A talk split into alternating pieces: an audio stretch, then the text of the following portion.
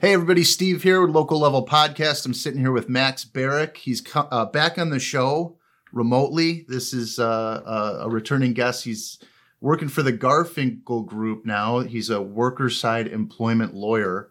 And we're going to talk about, uh, you know, how employment uh, has been affected, employment law in the space that he's in has been impacted by COVID nineteen and, you know, kind of all the craziness that's been going on. So it's a pleasure to have you back on, Max.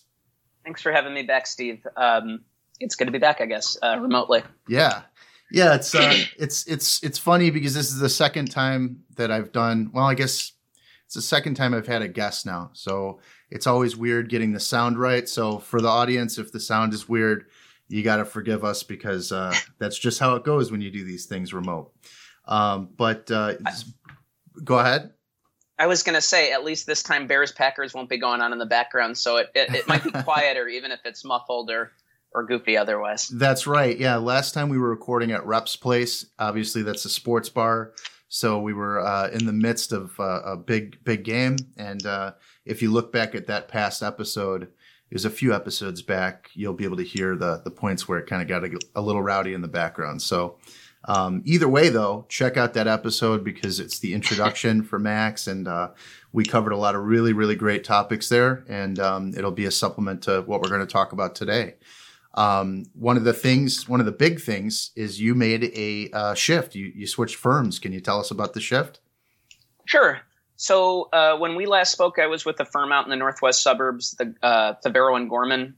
Uh, I'd been there. I ended up When it was all said and done, I think I was there just about three years, maybe a couple couple weeks more to the day. Mm-hmm. Um, I did leave in between. We were on very good terms. We've sent business back and forth since then. It's not like there's bad blood where if you call them up, you know, they'll say never say his name in my presence or anything like right. that. Right. Um, yeah, it, the, the short version of it basically is I met my law partner um, at the Daily Center, which is um, Circuit Court of Cook County, downtown um A lot of people have seen it in Blues Brothers or, or yeah. other movies like that, although I guess that's a dated reference now.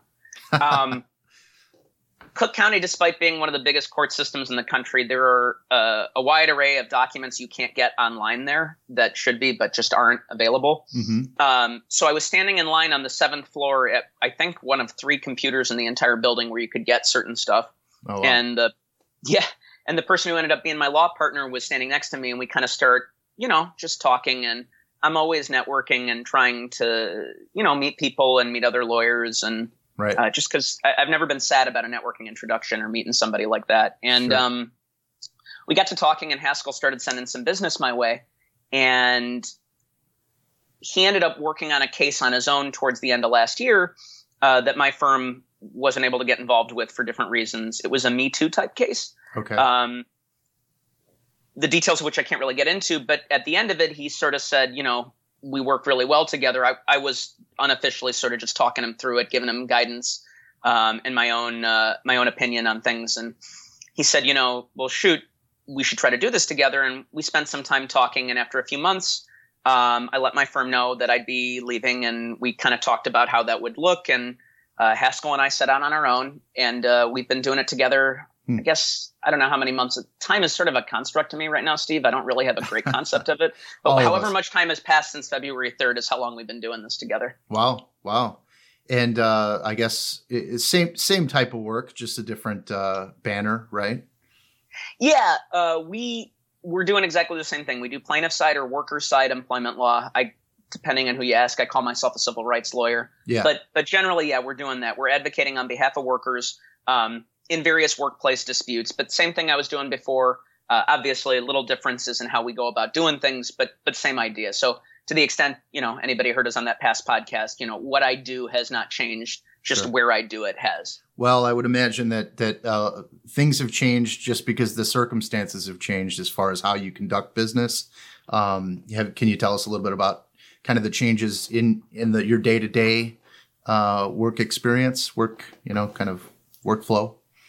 Sure. Uh, before all this started, one of the biggest changes was my commute got shorter. Yeah. Uh, I was I was driving about twenty-eight miles each way, uh, trying to be on the road by six thirty a.m. So um, that's, you know, different. That's uh, great. I'm and, sure that's great.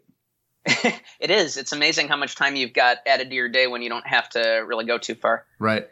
Um, Besides that, there are some differences. Our practice right now is pretty contingency-based. So what that means basically, if you ever see some of those, and I'm not saying the lawyers bad are bad, but the commercials are sometimes not well produced, we'll say, sure. uh, the kind of cheap personal injury lawyer commercials where it's like, we only get paid if you do.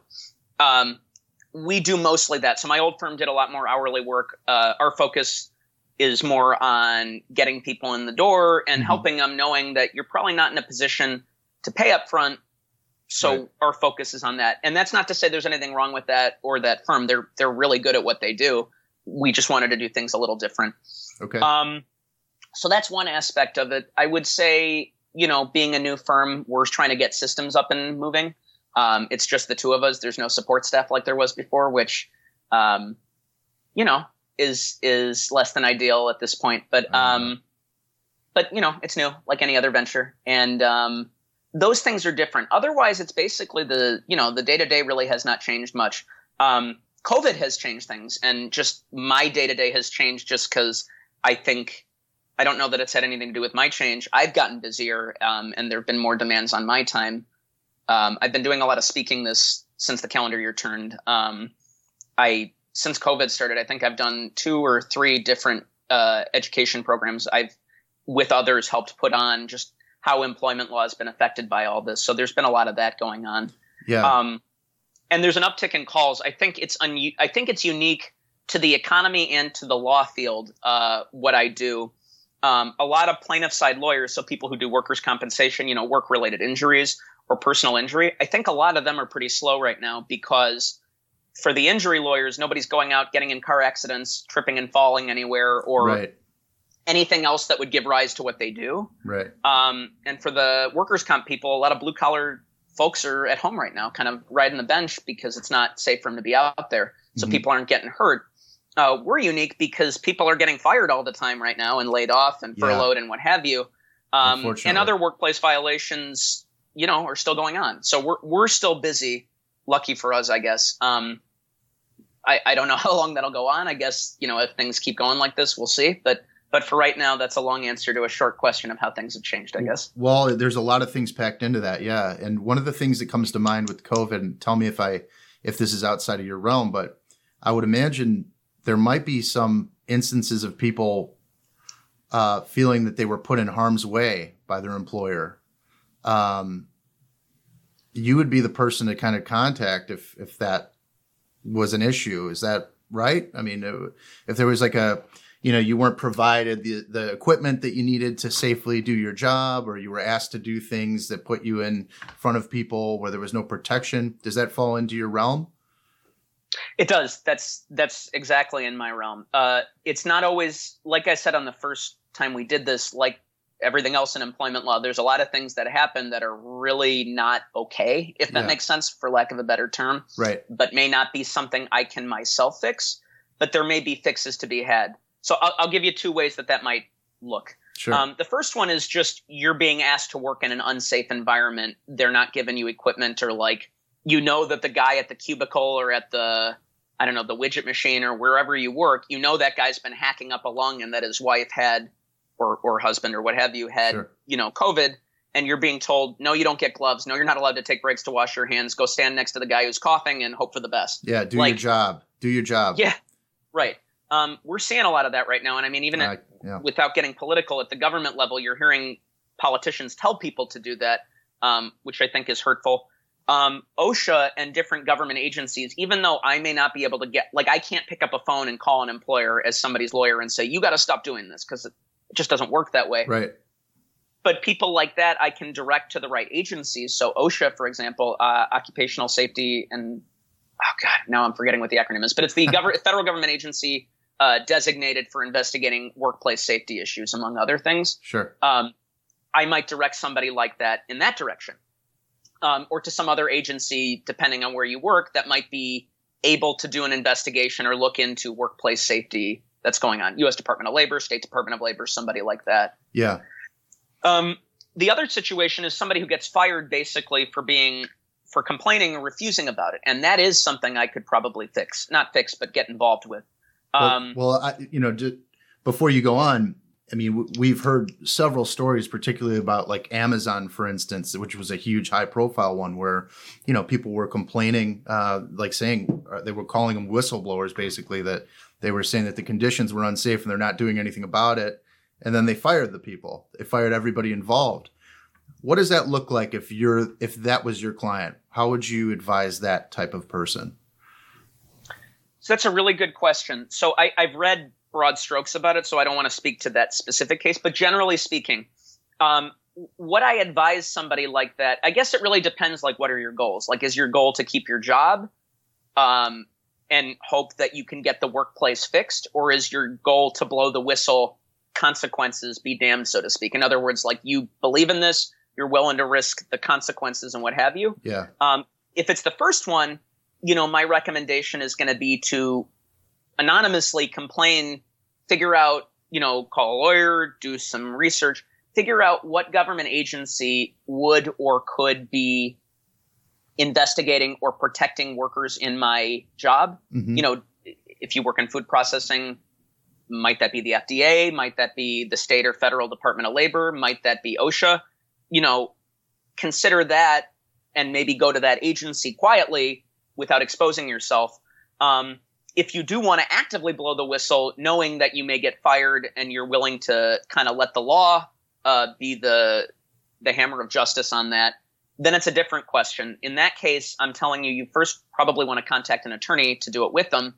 But ultimately what you're going to end up doing is either refusing to work in those conditions and probably putting in writing, I'm refusing to do this because I think it's a, a violation of health and safety standards. Yeah. Um, I am specifically objecting because of this, and I refuse to do this.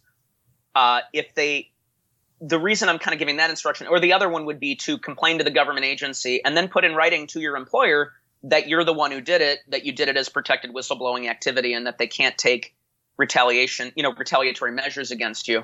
Yeah. Um, the way these cases work, so there's something called retaliatory discharge, which I don't remember if I mentioned on our first call, but it basically is one of the very few exceptions to at-will employment. And it basically, it, it, historically, it was just for, you can't get fired for filing a work compensation claim. But what it's morphed into is it also protects whistleblowers. So if The, there's a, an action under the Illinois Whistleblower Act, and then you can do it just on judge-created law, so common law. So at common law, if the firing violates public policy, it's a problem. So what I mean by that is if it's a an issue of public safety that affects the public at large, yeah. not just my personal paycheck or my shoes are tied too tight today, something, but sure. something that affects everybody, even if it just applies to you. Like, I am being asked to work in conditions that, like, guarantee I'm going to get this virus, and that affects everybody. And they fire you for refusing to do it or reporting it, um, then you've got a cause of action for a whistleblower claim. Now, they're going to deny it, and they're going to say there are all these other reasons. But if it's like a day or a week or the same day that you do this, you know, I'm in a much better position to help you. Yeah. It's unfortunate because, you know, a lot of these things, it's, you know, I, I wouldn't imagine. I mean, obviously, there's there's people on both sides of that spectrum where people want right. to keep their job. And people want to blow the whistle to protect other people, and probably both, you know, in, in most cases. Um, right. But, you know, for, for that particular case and for cases like it, I would imagine, you know, now is not the time to get fired. Now is not the time to do some, to, to make a big stink most of the time, because if you do get fired, you lose your health insurance. So, you know, you could lose a lot of different things. You could lose your life if you get sick afterwards and don't have, you know, the care that you need. So it's uh, there's a lot of different uh a lot of different things going into play here. And, you know, that's an example of a large corporation, and, you know, that's a, a legal battle, and I'm sure they're going to follow all the rules, and, you know, everything's going to be, you know, f- for the most part, legal, uh, how they operate. But for the small business owner, the warehouse employee, the person that doesn't really have too much uh, education on these types of, you know, uh, uh, topics, what, uh, what are some of the things that you can tell the audience, Uh, whether it's employers or employees working at these types of places? What are some of the things that are do not do, that are that are no-nos, that are against the law, that aren't are things that, you know, you can you can actually catch some heat for, you know? So that's a good question. So on the employer side, let me go to the last one first. Even though sure. I don't do a ton of work for businesses, I do advise some, and I you know I if businesses follow the law and do everything they're supposed to do, I don't have a job, you know? Right. So, so to that end, you know, one of the things I would point out is you, there are a lot of free resources that are available to you. Um, the U S Department of Labor has been actually pretty good, and a couple other agencies, the Equal Employment Opportunity Commission, the E E O C. Mm-hmm. Um, a bunch of these federal agencies have put out free guidelines and instructions and just general guidance that you can use to kind of guide what you're doing right now, um, that helps explain a lot of these new laws that are getting passed kind of in quick succession and how to work with them. Mm-hmm. But, you know, my, my first suggestion would be basically don't fire people for complaining. You know, this is a really difficult time, and um, I think people on both sides are scared. Yeah. Um, for other business owners, the other thing I would say is just, I said it last time, but I'll say it again. Like, you, if you can afford it or you can find a way to do it, I strongly encourage them to talk to a lawyer about this stuff. Just get some guidance, because this is really complicated. Like, I've yeah. had to educate myself. These, they keep passing these laws, and the defense lawyers I know in particular are like, I, I don't know when these people are sleeping, because like these laws keep getting passed. And then they pass another one, and it's like they got to scramble to figure out what's in it, yeah. what's the federal guidance going to be, what are the Department of Labor regulations for how this is going to look, going to say. Yeah. So if you can swing it, talk to a lawyer. If you can't, look at those guidelines and call the agencies. Sometimes they have resources for employers. You know, they're there for both sides. I mean, maybe Department of Labor is theoretically there for workers, but their jobs are easier if they have less to do. So they have stuff for employers too. So, you know, my first suggestion would be talk to a lawyer. If you can't do that, really look for some of these free resources and look to the C D C guidelines, look to the public health guidelines that are out there, and just try to try to do as much as you can without crippling your business to help protect your workforce and make them, give them a reason to feel safe. Yeah. You know, give them a reason to trust you. Mm-hmm.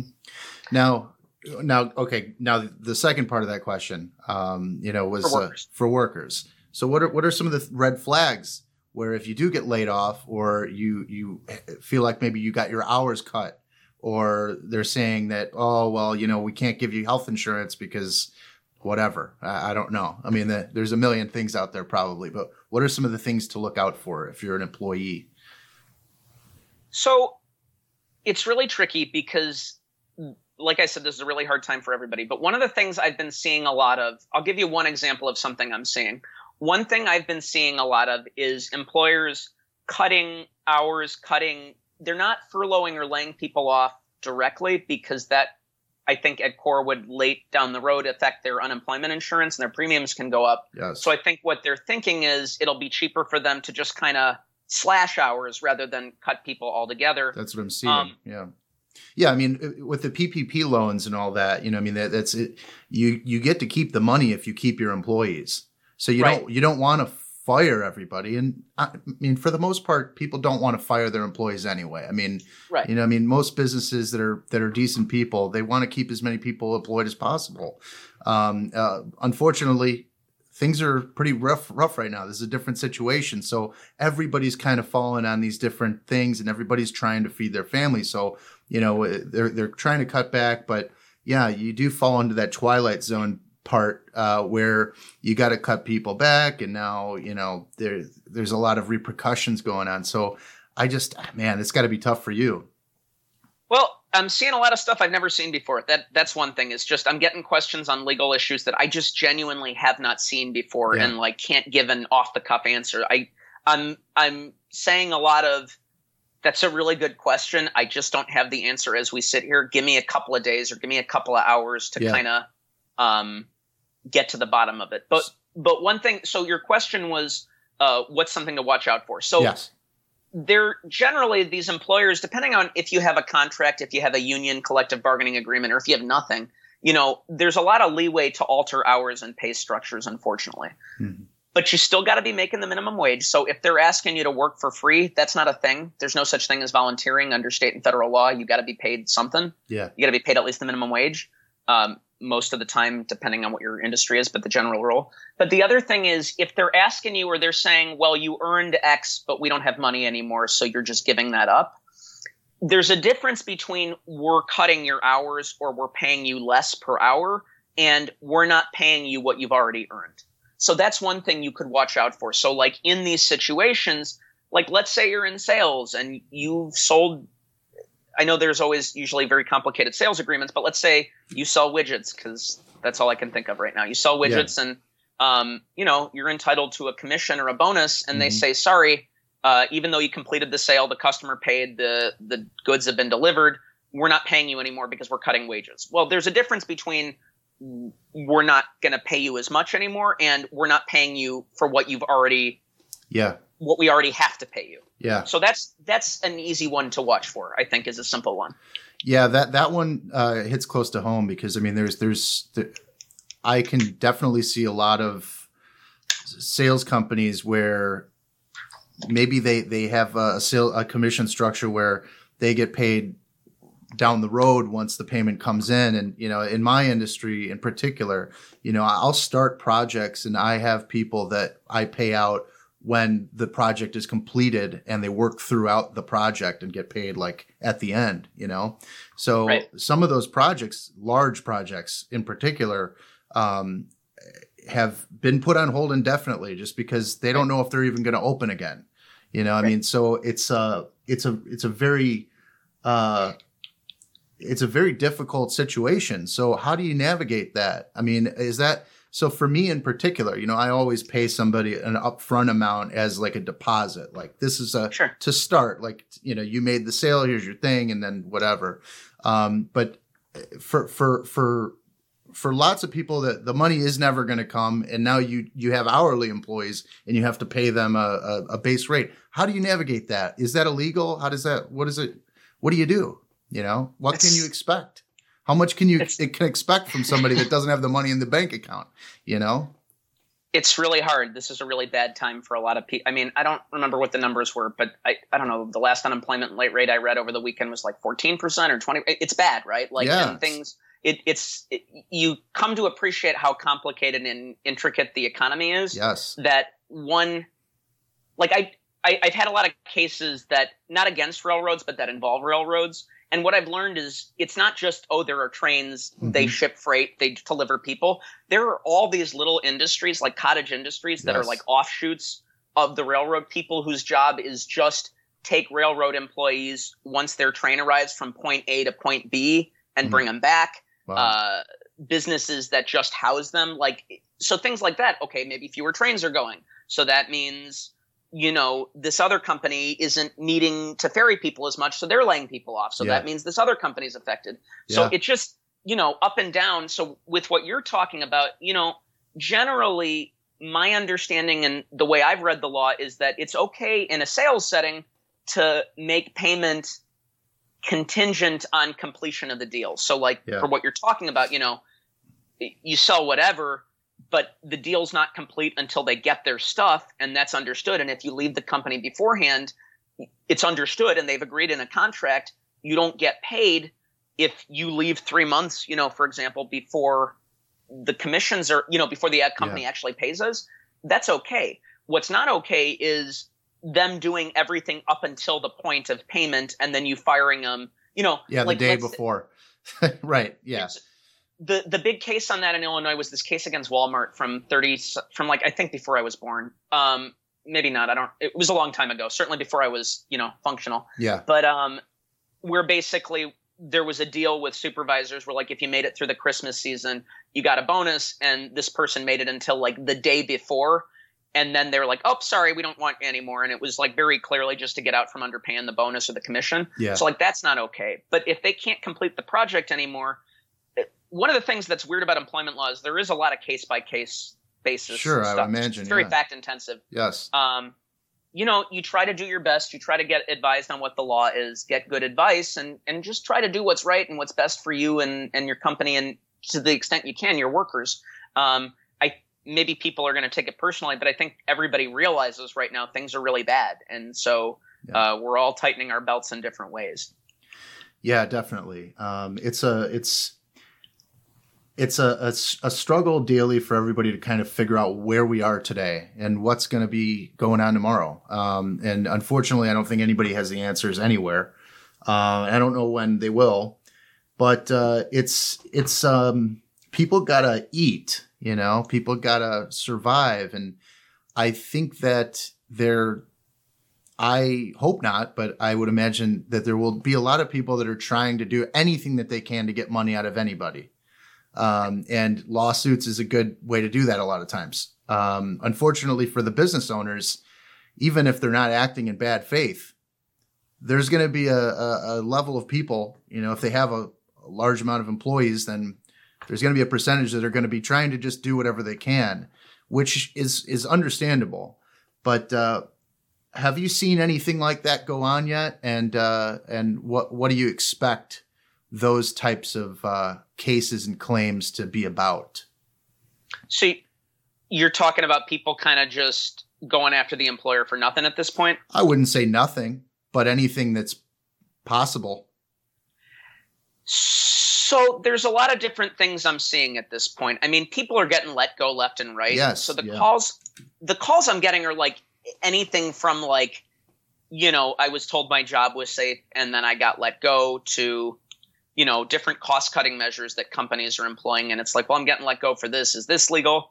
Um, it, it's, it's odd. Like I know a lot of employment lawyers, some are slower and some are getting a lot of calls, and either it's stuff we just can't do anything about because people have the right, generally speaking, business owners are going to have the right to let people go, especially if they're at will, yeah. or to lay people off. And, um, I mean, I think that's out there. One of the things that I'm anticipating we're going to see, and I don't, I don't have anything to base this on, it's just how I kind of sure. am foreseeing things, is sure. that courts, courts, where there's a close call on a discrimination case or something along those lines, I think COVID is going to be a bit of a trump card at times. And that's not going to help someone like me or the people I represent.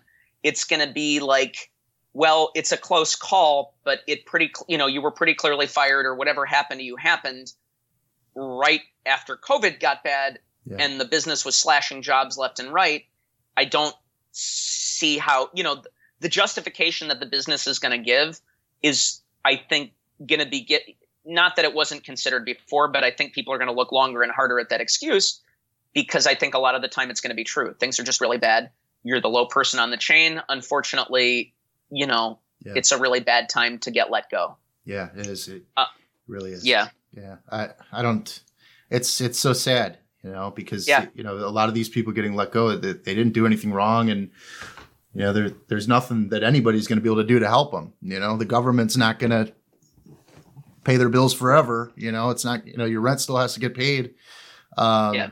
It's uh, it's a really sad time. But I, I think some things that have happened have helped a little bit. Like I got a call right when this was starting.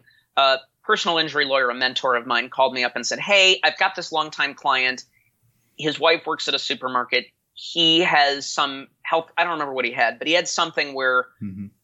I mean, we're talking like early March still, like where it had gotten bad and people were starting to socially distance and not go in. Yeah. But like, at least locally, Governor Pritzker hadn't put in place the shelter in place order. The federal government hadn't done anything yet.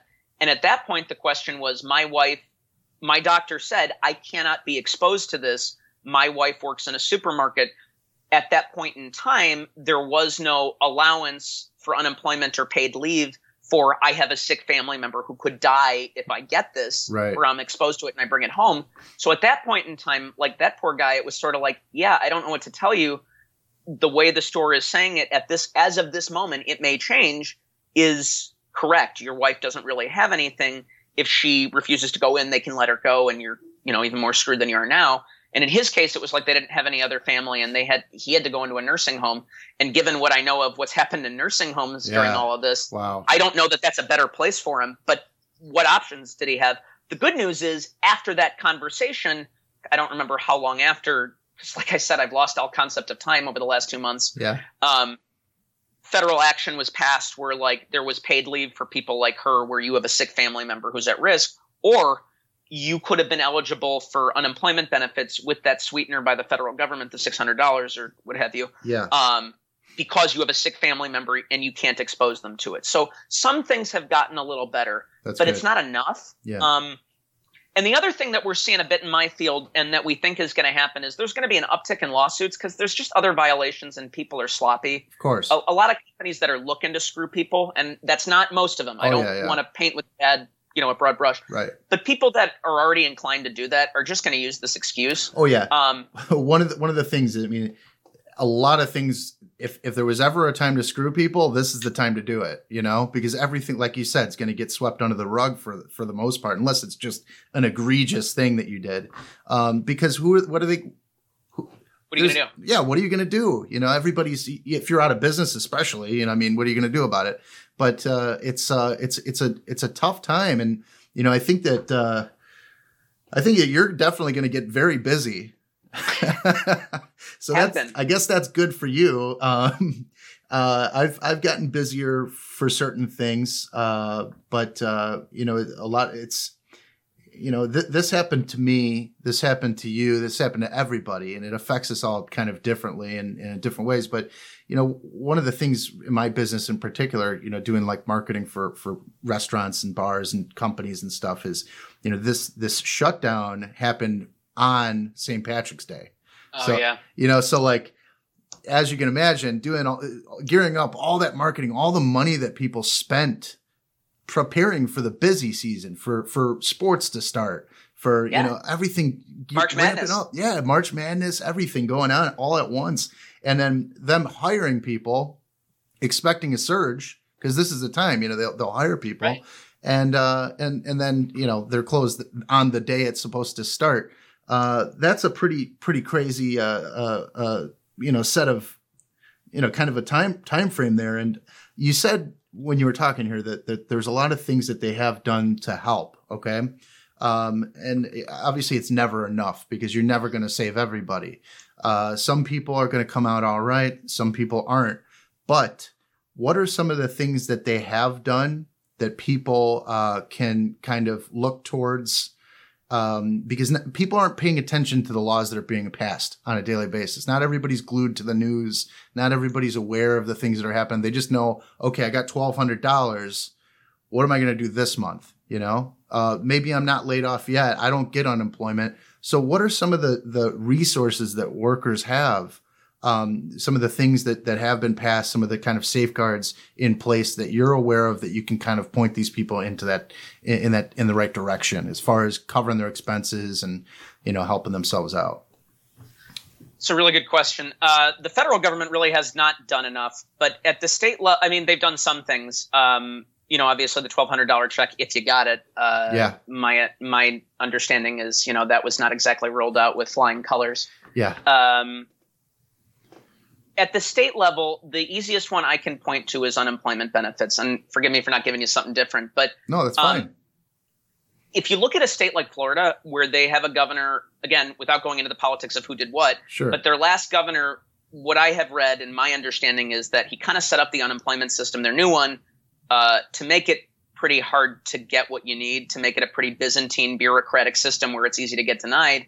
And the problem is now you have all these people applying and it's like the system's not even really designed to work. Mm-hmm. Um, versus here, Governor Pritzker very quickly waived one of the things he did. So normally the assumption is you are eligible for unemployment benefits, assuming you didn't do what's called misconduct, mm-hmm. uh, engage in misconduct. And the easiest example I give is just don't steal from your employer. Like that's the easy one. Like, yeah. Did you steal something? Yes. Okay. You're ineligible. Um, and that's still the case, by the way, that has not changed. Don't steal. But, uh, sure. uh, To to be eligible, normally you have to be actively looking for work and you can't be unemployed by your own doing, right? Yeah. So you can't have just no call, no showed work, deciding, you know what, F this, I've had it with these people, I'm done. I, you know, I put up with this, I'm not coming in anymore. Well, you've no show, it's job abandonment, that's misconduct and you don't get it. Now, however, there are some nuances to it. So the first thing they changed is they waived the one week waiting period. So the line is still very busy. It is really hard to get through on the phone. Yeah. Uh, the system will still sometimes crash just because even the best of these systems were not designed for like, yeah. I don't know, millions of people at once getting at it. Right. But um, they've waived the one week waiting period in Illinois. So that's really good. You can be eligible right off the bat. Uh, the, the requirement that you be actively looking for work has also been waived temporarily. As long as you can show that you are willing and able to go right back when things change. So let's say like you've been temporarily furloughed and your employer says, look, I really hate to do this to you. I know you've got kids to feed, but so do I. Yeah. My overhead is this. We didn't get one of those federal government loans that would have allowed us to keep you. Yeah. We're sort of screwed. No matter the payroll tax cut that we have as the alternative is not going to help us because our bank account is empty. I don't have a choice. I got to let you go. But if we get some money, I will bring you back. If that's your situation and you're sitting, I mean, everybody's applying places, but nobody's hiring, right? So yeah. if you're sitting by the phone effectively waiting and they call you and you, you're ready to take that call, you could be eligible. So that's a nice change Illinois made. Mm-hmm. Um, the other nice thing that they did is the I D E S website, the Illinois Department of Economic Security, is the agency that administers unemployment benefits, does the hearings, um, hears the appeals, all of that. Mm-hmm. Um, and you can post that one. I can give you that link when we're done, and you can sure. post that to the webpage because that's a really good one. Like, if it's not on the front page, then it's darn near close, where they have an emergency set of rules that they put in place for COVID that are up there, explaining basically this expanded definition of unemployment benefits. Again, unemployment is not designed to be a replacement for your job. It's not usually that much money. Mm-hmm. Um, and it's not, it's not designed for that. It's just designed to help you get there. But with the extra six hundred dollars that the, that's been added to it, you're at least in a position where you can get stuff more quickly. You're, the definition of eligibility is a lot broader, and they're being a lot more lenient with people Um, right now for good reason, just because people need it. And we're not yeah. in a place, it, it, to me anyway, and I think this was the governor's reasoning, or I would assume, it's better that a few people who shouldn't get it get it than we stop people who really need it with rules that don't make sense given what we're going through right now. Mm-hmm. Yeah. I don't know if that answers what you were asking about some good resources the government made available. Well, but. yeah, every, all, more information is always better than not enough, you know. Um, and so one of the things that, that kind of came to my mind while you were saying that, um, for for somebody that in that situation that you gave, where an employer is forced to lay them off, but would be would would love to have them back on as soon as times are, you know, as soon as they're okay. Um, what happens if that person gets laid off or furloughed or whatever they want to call it? Um, and they get unemployment, uh, they get, they get approved, and then say, I don't know, uh, I don't, I don't even, I've never had unemploy- unemployment before. So I don't know. I think, doesn't it taper off over time? Isn't, is there some there's sort of, a, there's a maximum amount of weeks you can, you can get it for, basically. So you can't okay. be unemployed for like years on end. Yeah. Um, right. Right. I, right. I, I think it's, you know what, I don't, it, the funny thing is, with all this going on, unemployment has never been a big focus of my practice. Right, yeah. Uh, I, I can't remember exactly, I want to say it's twenty-six weeks, but truthfully, I can't remember offhand. So yeah, like, it doesn't last forever um, unless they change the rules. You know, there are some rules right. and laws that, like, uh, the president, you know, the executive branch in the at the federal level and at the state level, the governor yeah. has some wiggle room to do on their own. You hear a lot in sure. the news about executive orders, executive authority. Executive authority just means, you know, the executive in that jurisdiction, in this case, the state, the governor, there are certain things he can do on his own, but there are certain things that the legislature has to do for him. He can't do it on his own, in other words, so they have to change a law. Yeah. One one thing that comes to mind, and, you know, I mean, I, I don't know how legal this is, uh, but I know that there's a lot of people that are probably going to do this, which is they get unemployment and then they go and find a side job somewhere, whether it's cutting grasses or, you know, shoveling snow, however long this lasts, whatever they, they're going to do, whether they're going to DoorDash or they're going to do something like that. What happens then? What happens if they get that side, that gig job, uh, and they had unemployment? That that's not allowed, is it? Not if they get another full-time job. My memory of it, and again, I am not looking at this, but I think they want to encourage people to do stuff. So I think you can certify how many days in a week you, my memory of it, um, is you certify how many days in a given week you did or did not work. Mm-hmm. So theoretically, like, if you're shoveling snow, okay, we're in May now, but we've had some snow days relative, you know, throughout April. I, sure. I, you know, out at six a.m. with the puppy walking through it, so I know it happened. Yeah. Um, you know, I, I think there's still a way you could at least get some of that. Now, if you get another full-time job and you're double dipping, that's always been a risk. There's always been the possibility, whether in workers' compensation or with unemployment, if you're trying to double dip, yeah. you can be audited and they can claw that stuff back from you. Mm-hmm. Um, that's been the case before. That hasn't changed. my suspicion is there's just no way the government is going to have the resources to audit every single person who got unemployment benefits during this. Yeah. And I don't know how, like everything else, just like you said, nobody has any idea how any of this is going to play out, yeah. how long it's going to go, what it's going to, what things just generally are going to look like when it's over. Yeah. My suspicion is, and I'm not encouraging people to double dip, but I, I don't know how they would audit everybody who did that. Um, and yeah. I think people are desperate. People are doing whatever they need to do. And you to can't me, blame anyway, them. Yeah. that's not that's not a federal crime to me. Yeah. I, I mean, the, the law may say differently, but I I don't think that's like a malicious thing. I think that's people are desperate and they're trying to help themselves. Well, I hope the people writing the laws uh, agree, uh, because yeah, I mean, unemployment and you know we don't know how long this is going to last. Everybody, I mean, it could last for as long as they let it. As long as they, you know, you never know. But uh, it's a uh, Hopefully, hopefully the system can handle what uh, what it needs to handle. What, in your experience here, what are some of the things that may break? Uh, what systems in place that we have right now, given a longer period of time, protections and and like we're talking about right now, like you know, people got to do what they got to do. What are some of the things that are first going to break? How is the breakdown going to happen if that comes? You're in in what? I don't know. Uh, so this is this is the lawyer in me being like, well, I hear your question, but let me like well, you just mean an employment law, government generally. Let's just uh, let's let's take it away from uh, you know the, the the degree and just just talk uh, just candidly. What, what do you think? I mean, just kind of a, your experience dealing with businesses and workers um, and kind of the things that are that are you know available to them. What are some of the things that are going to run dry first? What are some of the things that they're going to say? Sorry, we don't have any more. We're not taking any new applicants. Sorry, you're not approved. We don't have the funds. What are some of the things that are going to break down first? What do you think? I mean, frankly, it's going to be everything. I mean, you're already seeing our healthcare system buckle under. I mean, that was already, again, I know, I know healthcare is a politicized issue, but I think it's pretty common knowledge. Healthcare is real expensive. Yeah. And there's a lot of sick people all the time who often can't afford care, which leads them to wait until it's an emergency. System was not designed for this many people to be sick at once, because you're you're seeing a trickle-down effect, right? So it's not just that there are too many people, not enough respirators, not enough you know protective equipment.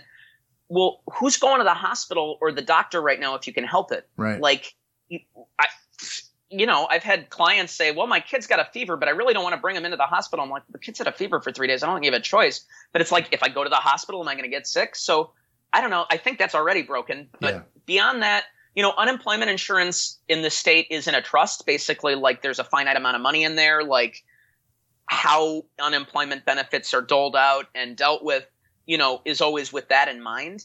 That stuff may break. Um, pensions, like company pensions. I was going to bring I, that I don't, up. Yeah, I don't do ERISA work. ERISA is this one of the most complicated federal statutes on hand. There are lawyers whose entire practices go into that, and they still only touch the surface. Wow. But private companies with pensions, like if the company goes under, only a certain portion of that is going to be protected. And most of the time, depending on that law, things like that. Um, just, I don't know, the administrative agencies that I deal with, like the Department of Human Rights or the E E O C, like they're backed up. They can't safely be in the office. Mm-hmm. So there's a finite, you know, you can only do so much stuff electronically when you're set up to do things on paper.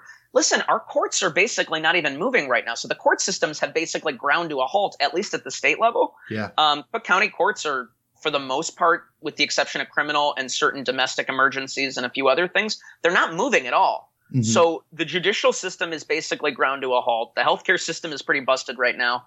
Um, and the resources that people have, if the federal government doesn't at some point replenish the resources to the states, you're seeing it like in Kentucky, for example. I know that certain, like Louisville had to start laying off public employees because they're not getting the tax revenue they used to get from businesses that did business, you know, sales taxes, whatever the government agencies get their money from so yeah. they can pave roads and keep their people working. All of that stuff is already starting to break. I don't think we need to wait to see it happen. I think it's breaking.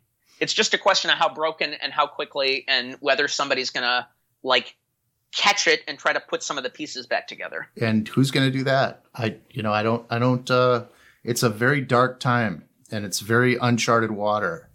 Uh, so this is, um, it's going to get pretty rough for a lot of people. Uh, I, yeah, it's already rough. And I mean, I think the other thing is you're hearing about this new aid package and, um, some politicians have been saying, well, we want to give immunity. The game you're seeing is we want to give immunity to businesses if their workers – essentially, like, if their workers are forced to come back and start getting sick and dying, we don't want to get sued for it. Mm-hmm. And that's the that's the piece they want to trade. And, like, someone like me, I suppose a politician would say, oh, you're a trial lawyer. You're just interested in the money. Okay, fine.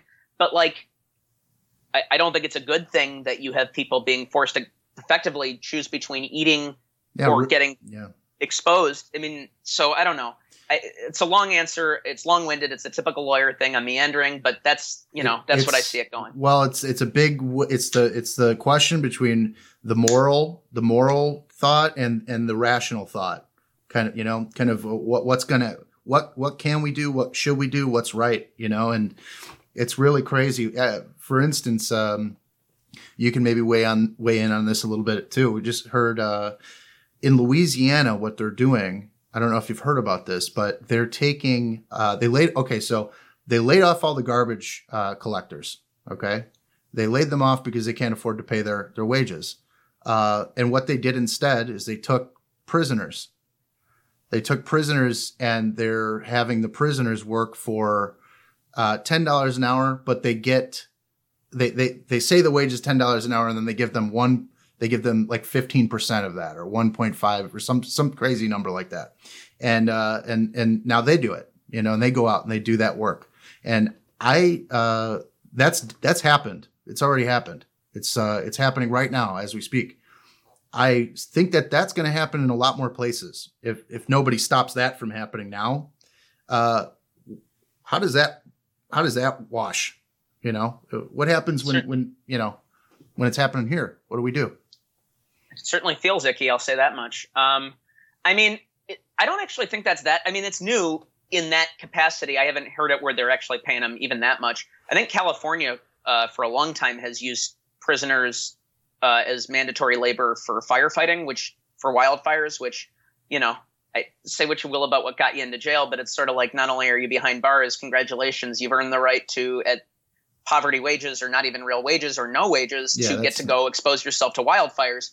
Um, I mean, what it sounds like to me is a thirteenth Amendment violation. So thirteenth Amendment, uh, Civil, Civil War ends and you get, oh man, my con law professor would whack me on the head right now and my U S history teacher. I don't remember at what point in the game, but you get the thirteenth, fourteenth, and fifteenth Amendments. Um, thirteenth Amendment abolishes slavery, but you often have lawsuits brought on that grounds to say you are effectively using slave labor, mandatory work, you know, the chain gang, whatever you yeah. think, Cool Hand Luke, all that. Like, you are using slave labor to do X, Y, or Z. Right. I don't I don't know if that would apply here. Um, I don't know if Louisiana has a state law about minimum wages applies to prisoners. And I, I quite frankly, off the top of my head, I don't even know under federal law how that applies. Certainly feels pretty icky and – um, It does. It, un- and problematic to me. It feels very, very problematic, but also – even besides the prisoners, you just laid off all these workers that right. just because you could do it for cheaper. Right. So what well, and that's and that's what you were getting what we were getting at earlier, like anybody who has been itching to so, so one of the things I've heard at the federal level is like, oh, well, we're not going to bail out states that have made poor employment decisions or poor spending decisions. But th- what I have read that to be between the lines, what I'm reading that as, this is our chance to cut public pensions. Um, and get out from under these obligations for people who didn't pay into Social Security, who paid into public pensions, went into public service knowing I'm going to be a garbage man, I'm going to be a this or a that. Um, mm. I'm maybe going to make less, but I'm going to get a decent retirement. Well, you know, it just – I don't know. As, a, as somebody who represents workers, I am always shocked but never surprised when people will use a crisis for um, – for ill-gotten gains, right? Like yeah. to, to, to profit off a crisis, like never, never let an opportunity to, to make a buck or to undercut things or to use this to squeeze people harder. Yeah. Right. Yeah. That's, uh, that's history. That's human nature. I think you've always seen it. Unfortunately, that's who we are.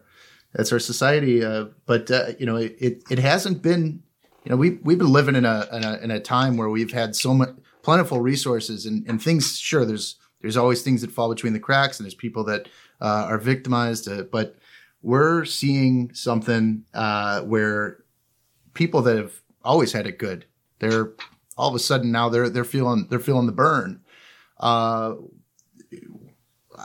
I don't know. I mean, I don't even know where to go. I don't even know where to go with this because it's just, it's just so sad. It's ter- it's terrifying. It's, you know, yeah. it's like, uh, what are you going to do? And, you know, at some point, you, you know, uh, the, the, the, pe- the people that you're on their shoulders, the lowest level people, when those people are done, it just moves up. So everybody's screwed at this point. Uh, I don't, I don't really have the answer. So, um, you know, I guess let's try to stay positive. Um, All right. Let's try to stay positive now. So you got it, Steve. Let's go back to the positivity part and say sure. that, for instance, this gets lifted in, uh, I don't know, where are we at now with the with the opening up, supposedly? Um, I honestly have no idea anymore. I The yeah. news, time, days, everything runs together. Yeah. Um, I think there was what Governor Pritzker put out, what, like a five-point plan for reopening, but I don't know what the – I I think sometime in June, but I, I think don't – Yeah, I think it was supposed to be sometime in June. Um, now – For restaurants, say, for instance, okay, so I, I have, uh, you know, plenty of friends and, uh, you know, customers that, that are in this industry. Uh, it's not mandated that you – well, it is mandated that you have to wear a mask, okay?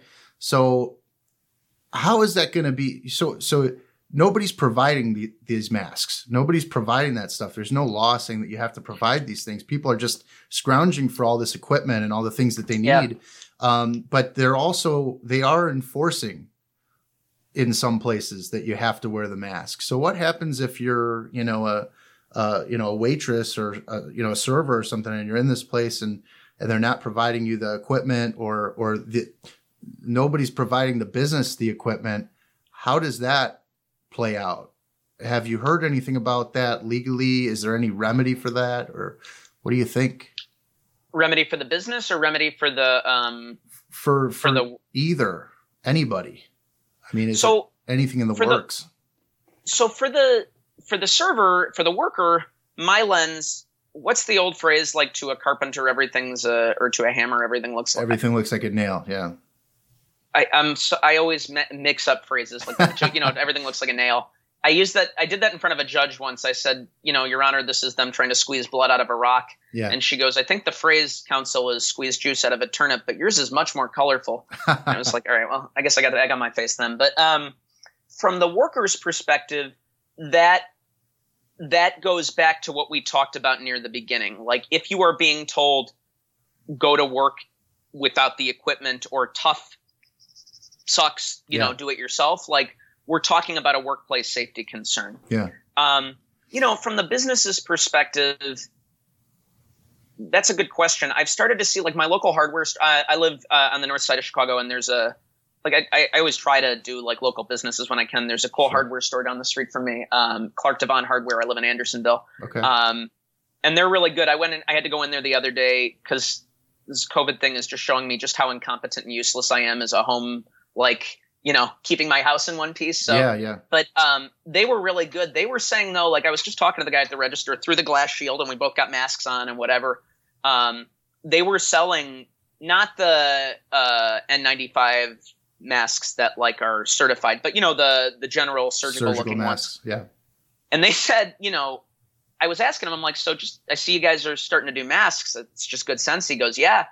Uh, you know, it's what people need now. And I said, so he goes, we're not getting Lysol, however, till like July. That's what we're hearing when it's going to be available. So I don't, you know, the answer that I have for you is I don't know. I mean, an answer would be the president could invoke uh, the law that allows him to mandate certain industries produce some of this stuff. Uh, so far, I think the only way he's used it is to make meat processors go back to work, or meat producers and their workers go back to work. Yeah. Um, that would be a solution, would be to, for companies that are just sort of sitting there doing nothing, to pay them, obviously, to, to produce this stuff, um, and to have the state or federal government subsidize that. Um, I'm not a tax lawyer. I assume it's equipment you could probably write off as a business, though, if you don't have any cash coming in the door. You know, down the road write-offs are sort of cold comfort. It's like, great, I'll write off, you know, what's half of zero, right? Yeah, like right. We don't have any income. Like, of course. Um, you know, one, one thing that's been heartening, uh, I don't love reality T V, but my wife and I, my wife got me into a long time ago into Top Chef. And so that's one of our shows that we've been watching during all this. Sure. And I think it's been pretty cool. Like Tom Colicchio has been stumping for restaurants and whatnot. Um, I, I think it's been pretty nice to see a lot of the restaurants that we used to like to go to that we've been trying to help patronize. Um, some of them have gotten really good about like their employees are wearing masks. They've got tables set up up front. Like, they're limiting one person in the restaurant at a time. So I like if if you want something positive, and I don't, I don't think this answers your question, Steve, but it's it fine. Has been really nice to see like how regular people have been trying on their own to pull together and oh, yeah. do this the right way. Like that, as somebody who often is accused of being a pessimist, like that's one nice thing that, that I've seen. I've seen, I've seen un- unbelievable things. I mean, uh, I'm working with the, the local Chamber of Commerce here uh, to, to develop a, a, a, um, a community website to, to kind of support local and, and uh, you know, all that, and, you know, writing about local stories and helping people kind of get what they need, you know, uh, you know, c- you know, collectivize things together a little bit.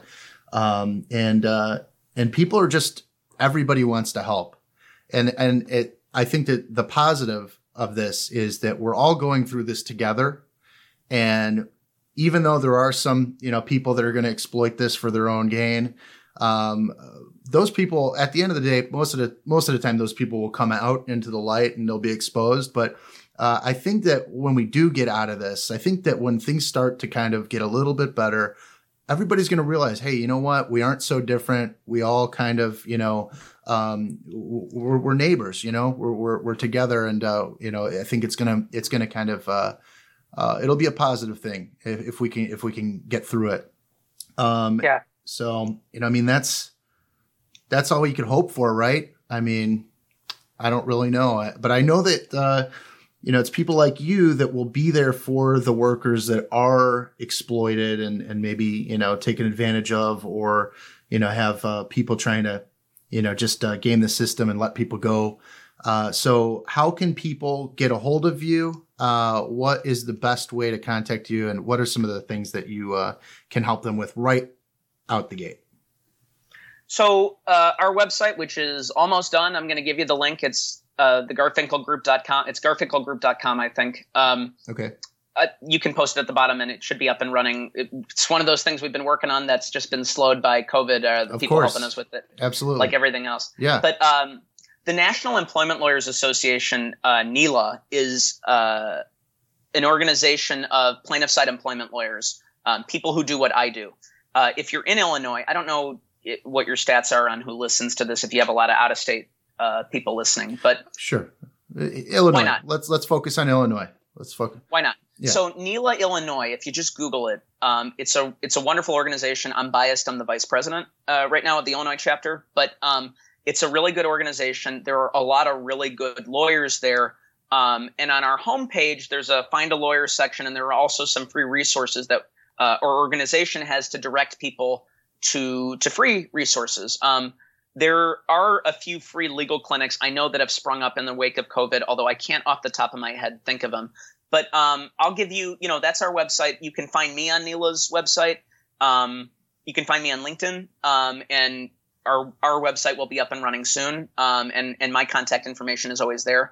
I'm always happy to talk to somebody. I very rarely charge for consultations. I really only do that when I'm reviewing like a severance agreement for someone. Okay. But if somebody's not sure, I am more than happy to try to find something I can do for them.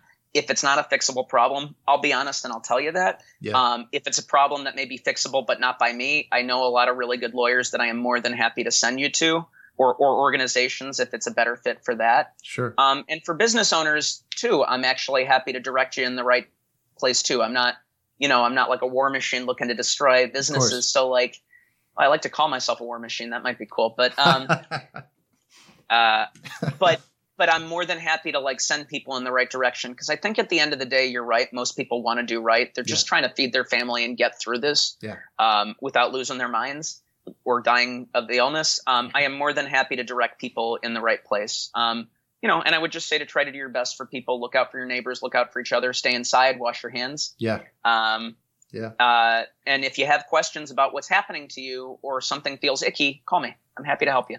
I know you are. I know you are. And uh, you, you're uh, you're very um, uh, you, you're very clear on the things that you, you can and can't do. I know that I know that about you. You don't just say you can. Hey, I can help you. I can help you.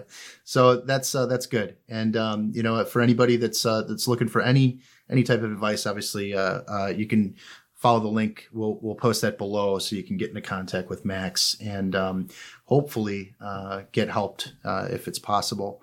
But um, Is there anything uh, that you want to leave the audience with? I know we've been doing it for a little bit here, but um, is there any positive thing that you might want to leave us off with, or uh, any any advice besides uh, what you just gave us uh, before we go?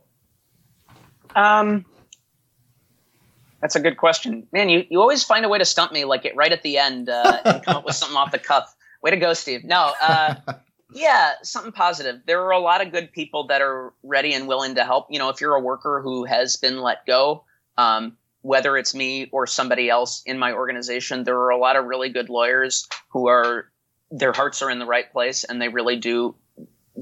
Like, look, this is how I get paid. It's how I make my living. But one of the things I learned in law school was I was never going to be happy saving money for an insurance company or making a killing, like helping a company dump sewage in the in the local kitty, you know, lake or whatever. Like, so um, all of us, or most of us, I would hope, like really care about this, and we care about people. And mm-hmm. listen, that's your livelihood. Somebody messing with your livelihood is one of the worst things they can do to you. Yeah. And uh, so whether, like I said, whether it's me or, or one of my brethren and sisters at NELA Illinois, um, we are more than willing and ready to help people. Um, and if we can't help them, to direct them to free resources where they exist. And um, we're all going to get through this together. You know, let's just do our best, keep our heads down, um, stay safe, and, and we'll get through it. Absolutely. Well, that's a good place to leave it. Max, it's a real pleasure to have you on. I really, really appreciate it. Uh, and uh, we'll be talking again soon. Thank you, Steve. The pleasure's all mine. You're a good dude.